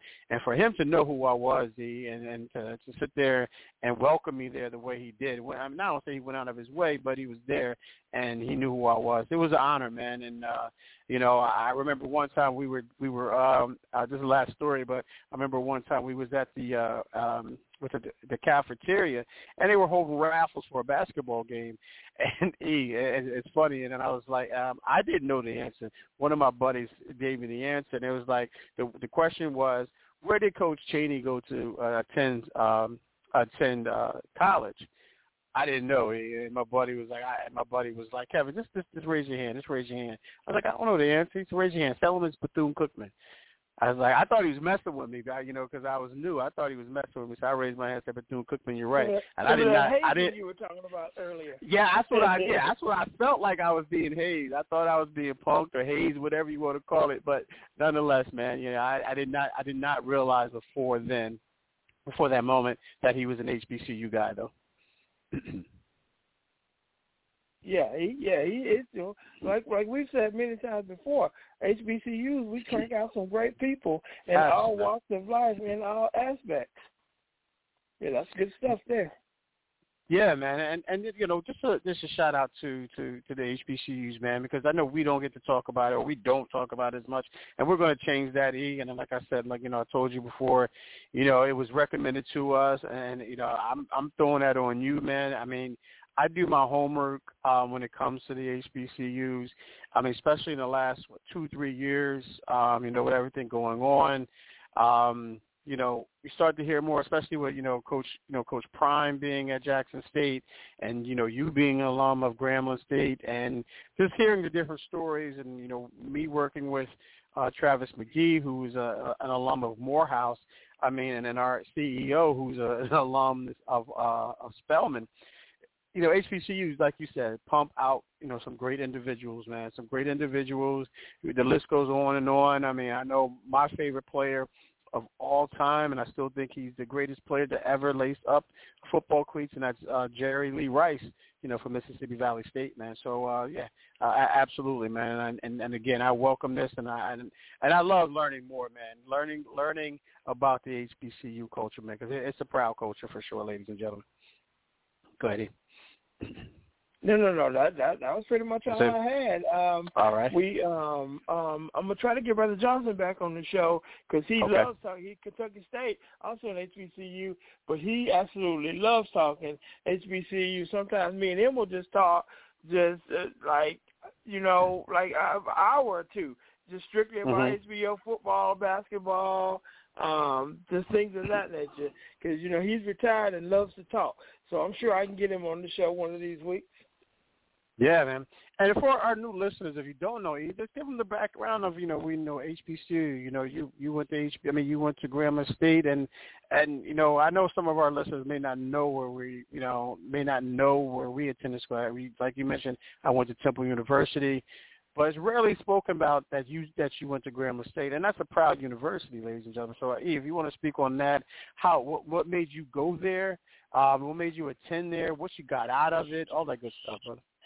Yeah, I'm a proud HBCU alum, Grambling State University. What made me go there? I only applied to like 3 schools coming out of college, and coming out of high school, and I was accepted at all 3: Grambling State University, Northeast is NLU at the time, is University of Louisiana Monroe now, and Louisiana Tech University, all which are in Northeast Louisiana up on I-20. But when I was a senior in high school, Grambling has this thing called High School Day, where they load you up, because we only lived about an hour and a half from Grambling. We load you up on a bus, they take you down, you get to tour the campus. I mean, you get, you know, it's high schools from all over Louisiana that are there. So you're talking about 1,000 high school students running around. There's like a symposium. You get to attend lectures. And at the end of the day, it culminates with a football game because it's during football season. So you get into the game for free. And once I spent a whole day on the campus of Grambling State University, I was like, oh, yeah, this is home. This is the place for me. And it all kind of just trickled down from there. I was like, yeah, I tore up the letter from Tech and Northeast because I was like, I'm not going there. If I'm going anywhere, I'm going to Grambling. And, you know, I made that my focus to make it happen. I mean, it was so good that a few weeks later, after the high school day trip, me and a couple of buddies, because one of my buddies, Stacy, had a car, we drove back to Grambling for homecoming. Oh, okay, wow. Now I'm on campus unsupervised. Because when I went with the high school, there was some, and I'm putting up the air quote, there was some supervision. Now, me and 2 of my buddies, we drove up there for homecoming. I'm 100% unsupervised. I was like, oh, yeah, I can't wait to get – I started on stage that day. I can't wait to get back here in the fall. But, yeah, things I learned at Grambling State University that I didn't know before, because my high school was predominantly white at the time, and there was just so much about the black experience, black culture, that I simply didn't know because I hadn't been taught. And, I mean, I had professors in my life then that I'm actually – Mr. Miles, who was probably my favorite professor of all time, I actually just texted him this morning about some stuff. I told him I'm his forever student, because, and we talk about different things in the media. One of the things we're talking about today is the death of print media. Magazines, newspapers, those things are all but dead.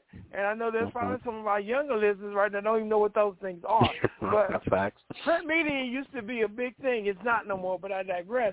And we're just going back and forth, you know, about that, because, like, I always look to him for advice and whatnot. But my point is, he taught me so much more than a book education. He taught me so many things about life. I mean, just various things.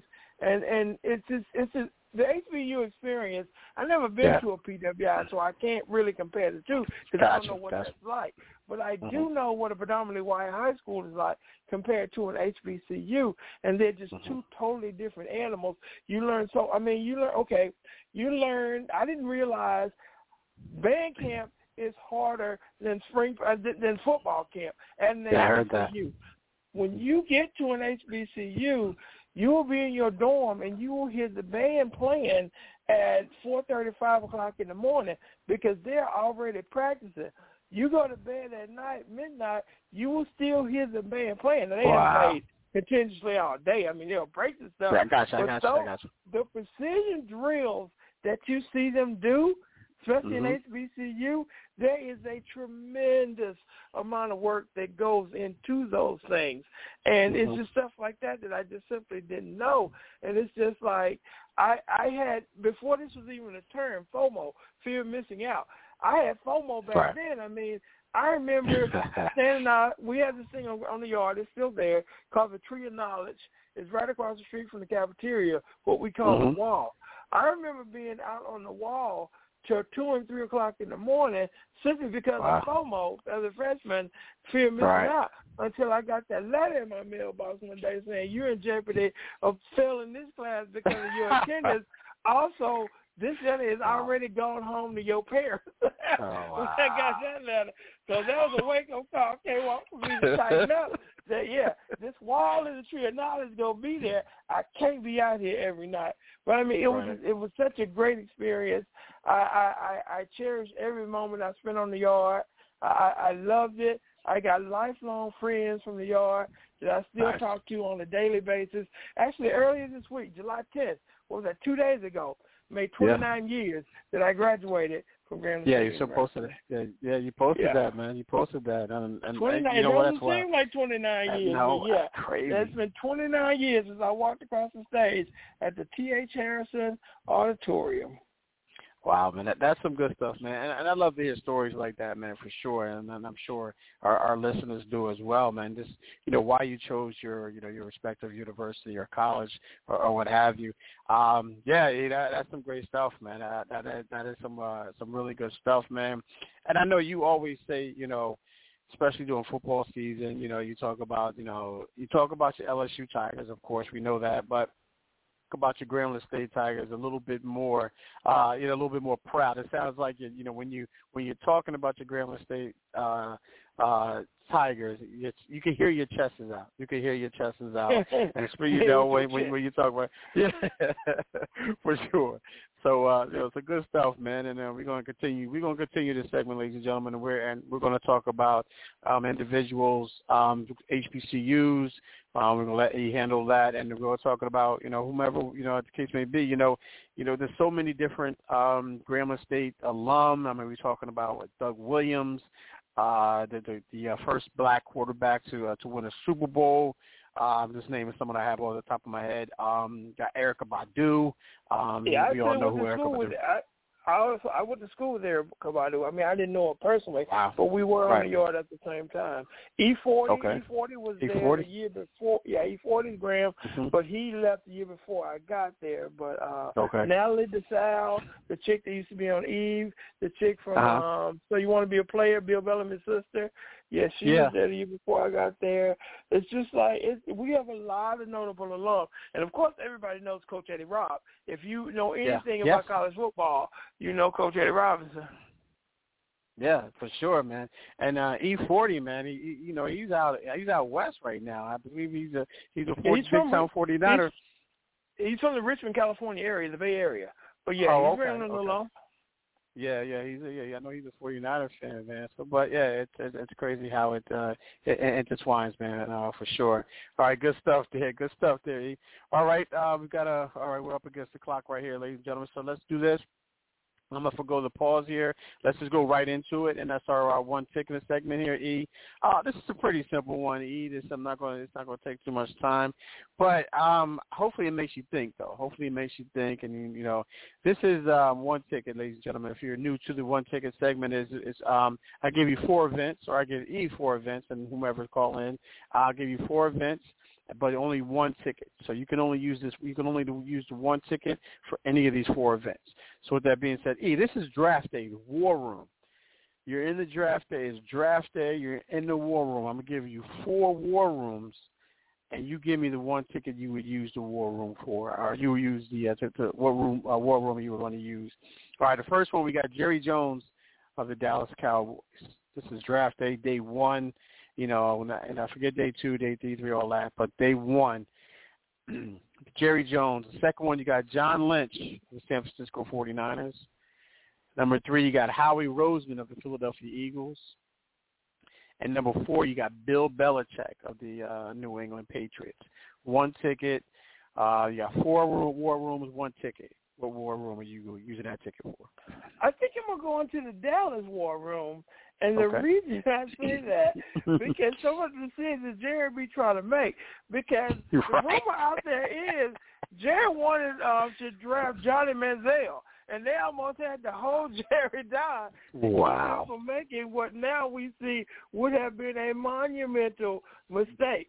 So I just want to see the shenanigans that goes on in there, because Jerry, if you remember Jerry's interview on 60 Minutes, Jerry said, I can't see being involved with the Dallas Cowboys and not being in the position I am to make the decisions, because they asked Jerry, why won't you bring in the general manager? And Jerry like, nah, dog, if I'm going to do this job, I'm doing this all the way. And you know Jerry, 100 years old, he old and senile now.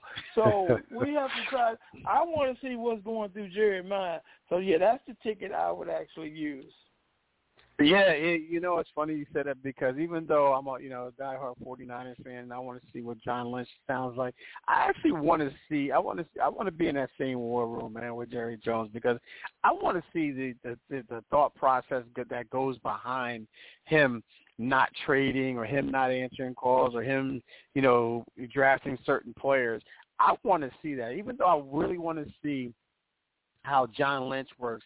And Howie Roseman is up there too, as well, because he's done a lot of wheeling and dealing, man, you know, in the time he's been there. But I'm going to go with you, Ian. I'm going to say Jerry Jones, because I just want to see, you know, what his thinking is. Is it influenced by, you know, bourbon? Is it influenced by whiskey, whatever the case is? He's a Scotch drinker. He's a Scotch guy? Oh, okay, yeah, okay. I thought he was a Scotch. Okay, I thought he was a bourbon guy. He looked like a bourbon guy to me. Okay, so Scotch guy. Yeah, I want to see how much of that is influenced by Johnny Walker Blue, for sure.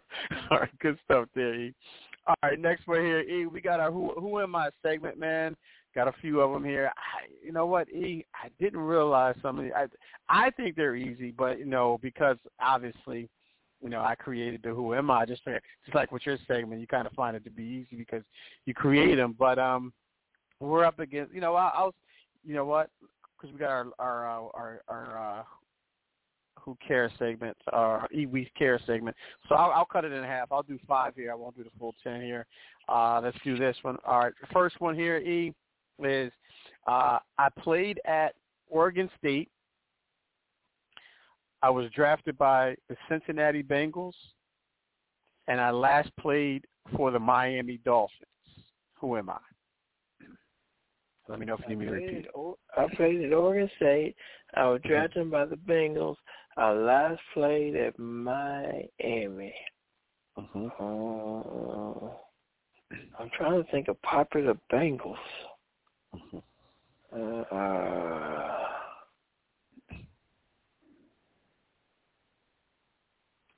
Boomer Esiason. No, that is incorrect. It's actually Chad Ochocinco.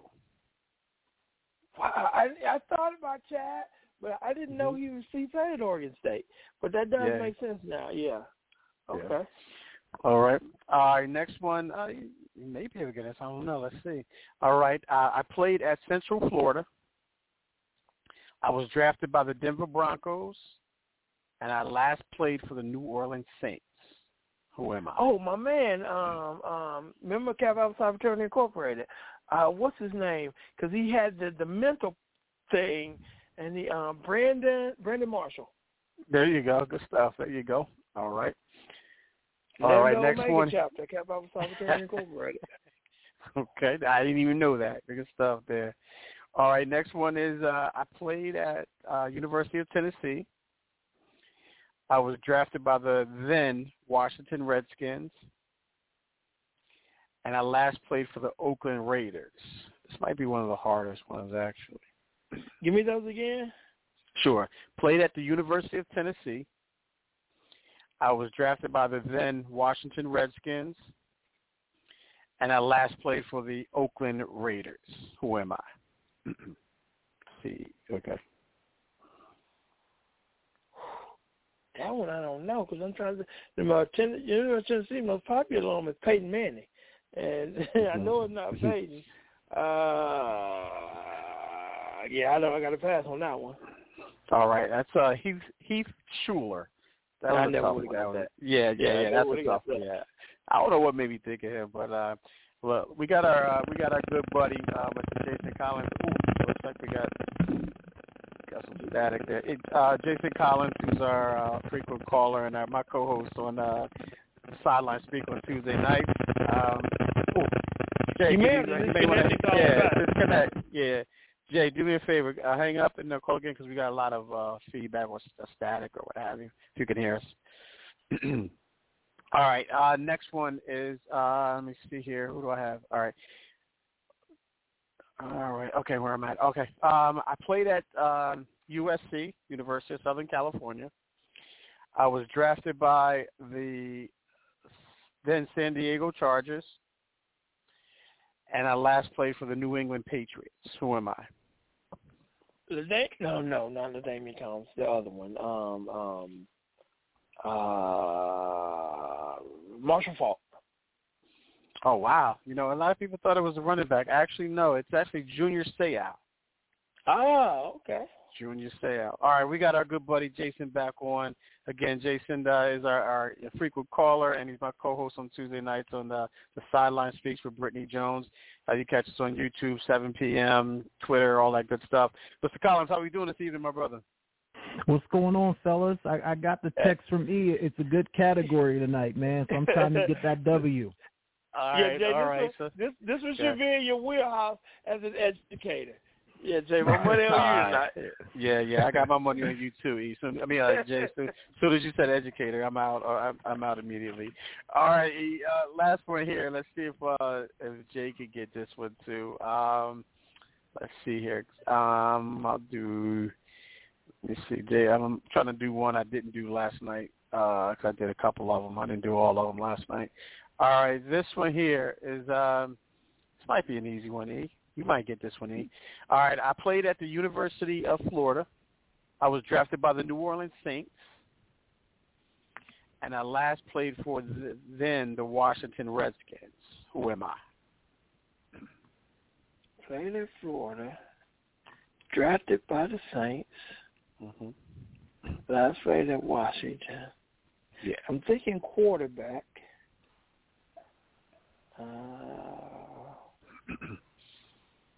No, I wasn't a quarterback. You stumped me again, K. Walker. I don't know. Oh, wow. Jay, do you know that one by any chance? Man, that is a tough one, man. Wow. Played at Florida, drafted by the Saints. Yeah, and last played for the Redskins. And last played for who? Who did they play for last? The Washington Redskins. Washington. I don't know, man. Nothing's coming to me. I'm going to have to pass on that. All right, that's cool. This is the reason why I became a Florida Gator fan, ladies and gentlemen.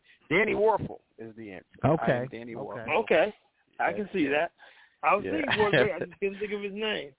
All right. Good stuff there. Good stuff. All right. I'll leave it there, man. And I know that's 5 right there. So I'll try to save someone for a later date. All right, ladies and gentlemen, that means that Who Am I segment has been completed.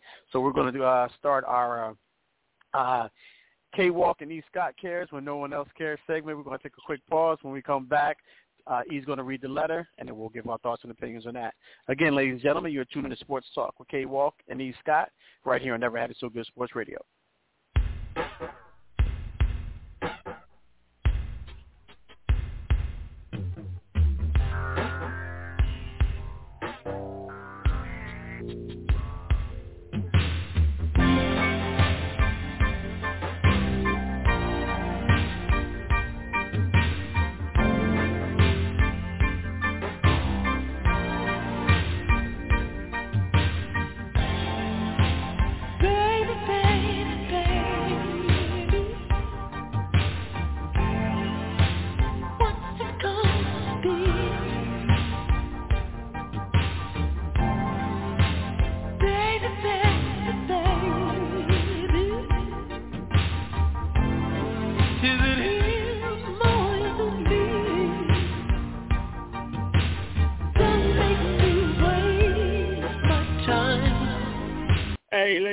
So we got a pretty good one for you tonight. It's pretty short, and I think it's pretty straightforward, but I like to hear what J and K. Walk got to say. Dear K. Walk and E. Scott, my husband and I have been together for 2 years and married for 4 months. The past 4 months have been pure hell. He's a completely different person. On Father's Day, he received a card from a woman telling him what a great father he is. I questioned him about it, and come to find out, he has a child that I knew nothing about. We have a joint account, and I noticed $20,000 was missing from it. I questioned him about it, and he said that he had some debt he needed to pay off. $15,000 of that was money that I personally put into the account. I just found out that he's paying almost $4,000 a month in child support for 2 kids. Mind you, he has a daughter that lives with us. He lied so much that I had to Google him, and come to find out he's been married 4 times and only disclosed 2 of them to me. He has 5 kids, all by different women, but only those three to me. I care deeply from him and his daughter. However, I'm seriously considering getting an annulment and running for the hills. If I knew then what I know now, I never would have said I do. Please help. Sincerely, Ready to Run. Okay, Ready to Run, let me tell you straight up, get your ass up out of there. You need to run for the hills. I mean, you talking about a dude who has been married. I'm assuming you said 4 times, so I'm assuming you the 5th wife. Okay, the first wedding you're excited about. The second wedding, you might get geared up for that. By the third wedding, you like, yeah, whatever. The fourth wedding, you like, why am I doing this? The fifth wedding, hey, man, just tell me what time to be there. And you got these kids that you didn't know nothing about. You done put some money to an account with them, all of a sudden $20,000 missing. Okay, if this dude, there had to be some signs, some red flags there that I'm just assuming you ignore. Because unless this dude has a very high-paying job, which you never said he does or not. Okay. When he paying $4,000 a month in child support, when y'all were just dating, this dude was struggling. I mean, I'm talking about you go over his house, his cans don't say Del Monte, they just say beans. It don't say Del Monte, Green Giant, it just say corn with the white label. Because unless you make a whole lot of money, $4,000 a month in child support, you struggling. I mean, unless you live with your mama. Yeah, you struggling. So it had to be some signs there. Now, you said, okay, he lied so much you had to Google him. Hey, dog, you might would have wanted to Googled him before y'all got married. I'm not saying that any of this is your fault because it's completely not. But, yeah, you got to get on up out of there. I mean, he already stole $15,000 from you because that's exactly what he did. I mean, because if he already paying $4,000 a month in child support, yeah, he needed this $15,000. They probably finna lock him up. Probably took the driver's license. He's all kind of try. I don't know. But the thing that really got me when you find out, okay, he told you he had already been married 2 other times, but you find out really it was 4. Is that really that big of a difference? I mean, when you wife number 3, at some point, it's his fault. I mean, ain't no way 5 different women, 4 different women that left you. Now, maybe 1 or 2 of them had issues or whatever, but if you've been married 5 times, you're the problem. It's you. Like George Costanza said, it's not you, it's me. No, if it's anybody, it's me. You definitely the problem. So, K-Walk, can you help her out? Because I ain't got nothing for her. Hey, I'm right along with you on this one, man. And you know, I think the last thing she said, she's thinking about getting an annulment. Well, they've married 4 years. I don't know what the statute of limitations is. They've been married 4 months. They've been together 2 years and married 4 months, Oh, I thought you said 4 months. Okay, I'm sorry. I read that wrong, or I heard that wrong. Oh, so please, by any stretch, I mean, by all means, go after that annulment because you know, it's like Chandler said in Friends, what did I marry into? What did I marry into? I want to know what's going on here. You knew 2 marriages, and you've been married twice, 2 more than that. Like you said, E, if it's 4 times, it's you. You know, like I said, I said the same thing you say, E. 1, my motto is 1 and done. So, but 2, you know, possibly if I, you know, depending on how long I've been married previously, but 3, 4, it's got you. It's signs are written. It's him, and then you don't know about the other 3 children, or 2. There was 2 children he withheld. Is that correct? 2, 3, I think, because he got 2 or 3. 1 lived with him. He knew about 2, and he didn't know about 2 when he passed the house. It was 2. It was 2 too many. Yeah, exactly. Whatever the number was. But, and going back to the $4,000 a month in child support, I mean, I don't know what kind of job that this guy has. And, you know, that generally means that, your check is getting garnished. So he must be making some serious money, but maybe it isn't getting garnished. I don't know because he took $15,000 out to cover debt or to pay for debt. Child support is debt if you fall behind, ladies and gentlemen. So, head for the hills. Head for the hills. I mean, the writing's on the wall.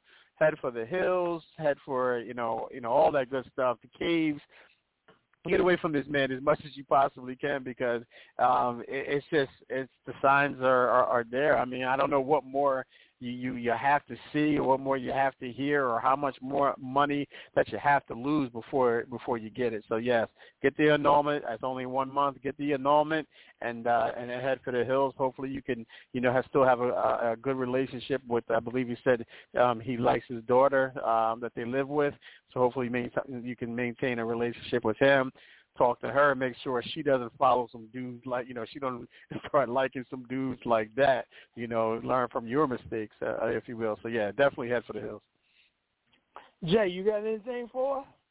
Yeah, man, I got something for her. She needs to get up out of there, E. Look, here's the thing. Like, let's say before she found out about all this, he came in a rare, honest moment and sat down and told her everything.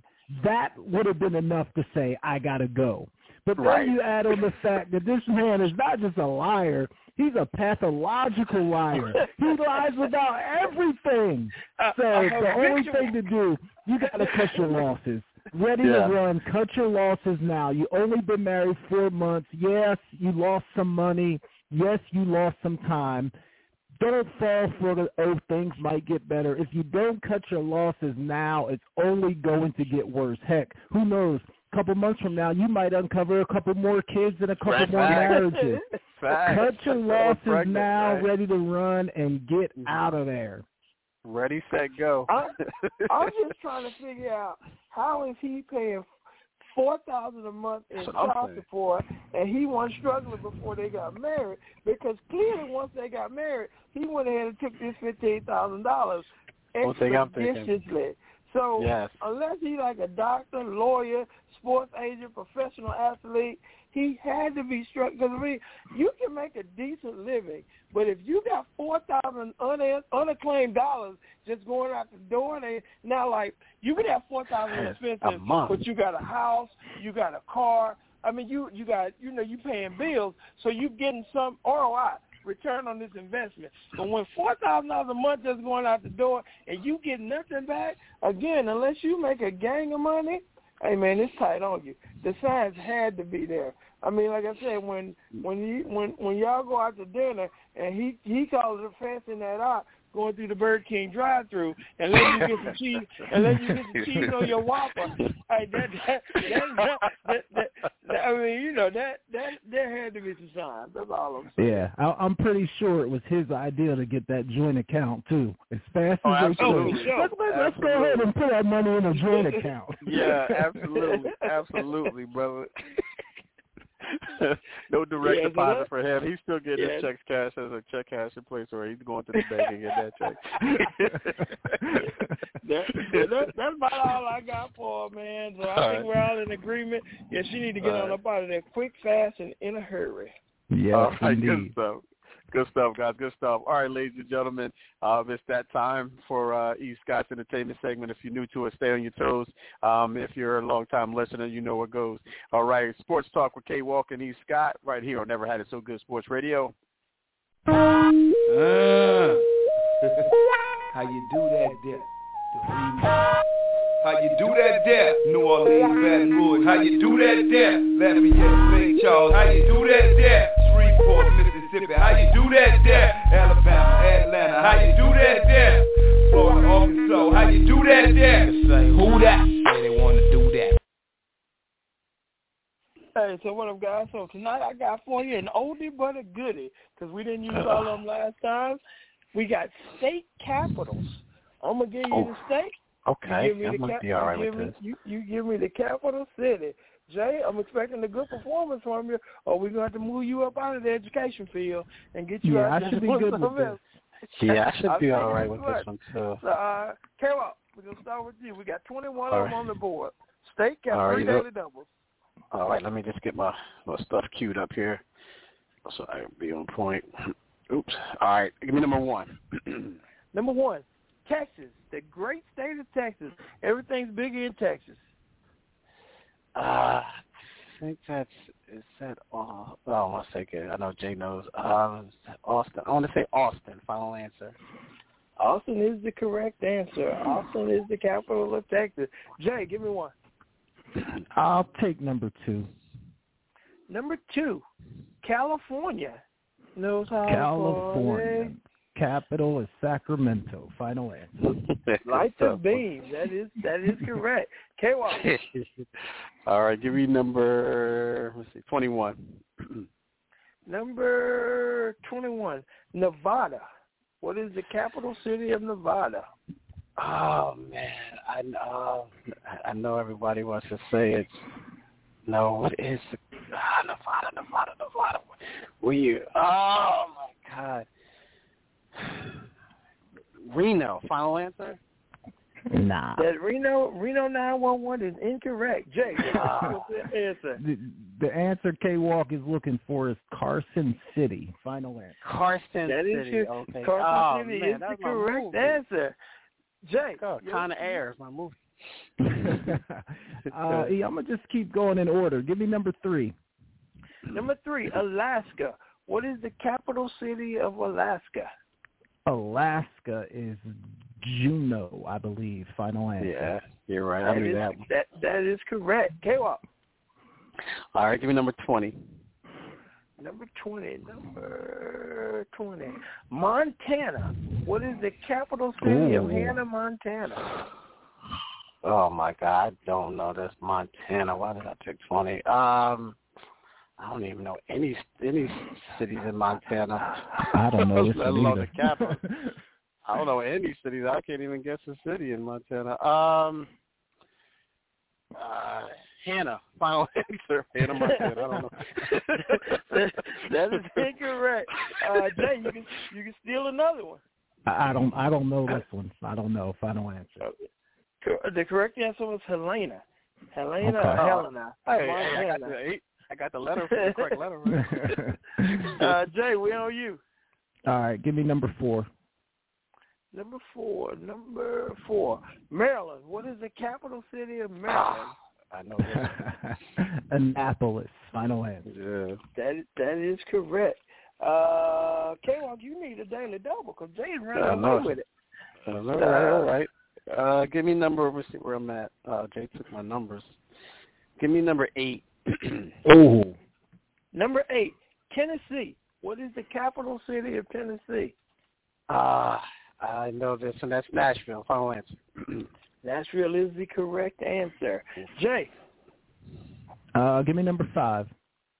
Number 5, Iowa. What is the capital city of Iowa? Is it Des Moines? Final answer. That is correct. Des Moines. I also would have accepted Des Moines, but it is Des Moines. That is correct.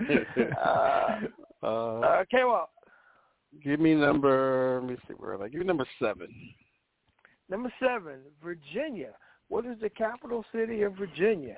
Oh, yeah. Virginia also, little known fact, Virginia is a southern state.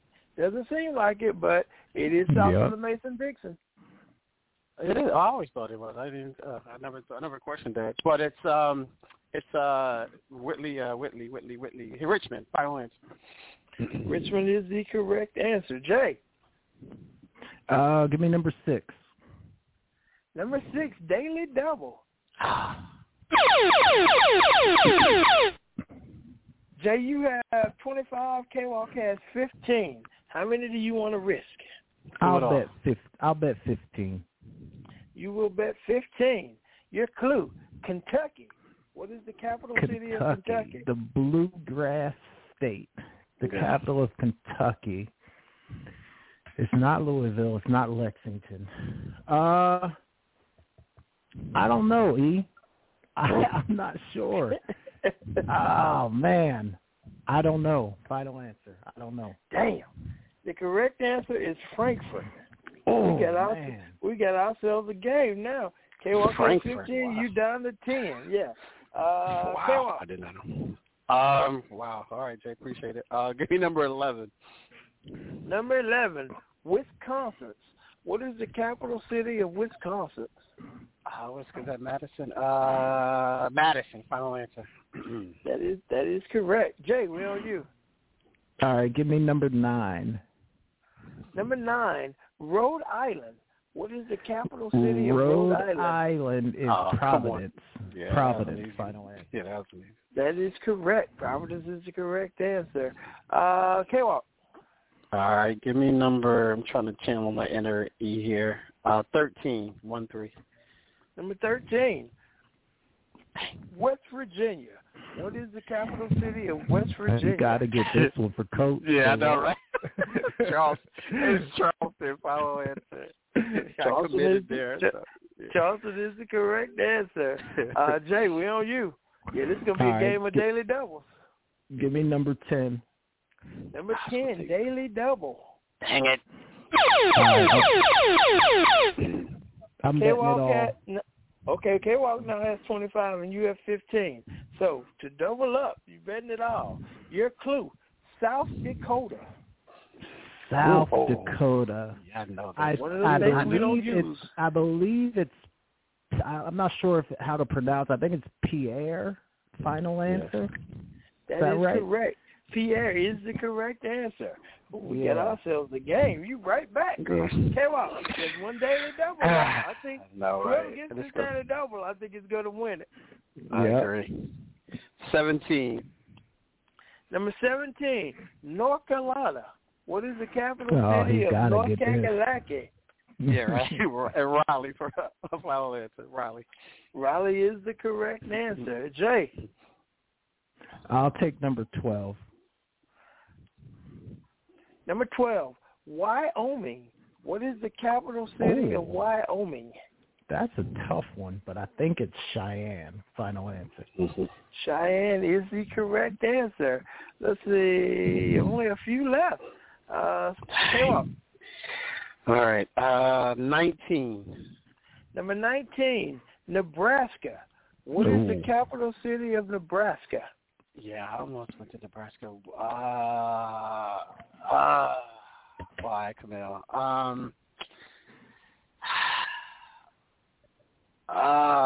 Lincoln. Final answer. Ooh, Lincoln is the correct answer. Jay. Give me 14. Daily double. Nice. 15, 20, 25, 30, 35, 5, 10, 15, 20, 25, 30, 35 all. We are at a dead heat. How many do you want to risk, Jay? I'm going to bury K-Walk with this one. I'm risking it all. 35. Your clue, Washington State.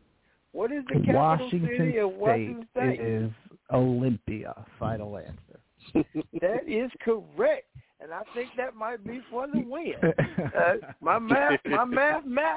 So, yeah, let's go ahead and run it on out. Okay, well, we got 15, 16, 18. Give me all three. Give me 15. Number 15, Pennsylvania. What is the capital of Pennsylvania? That's Harrisburg. Final answer. That is correct. Jay, we got 16 and 18. 16. I'll take 16.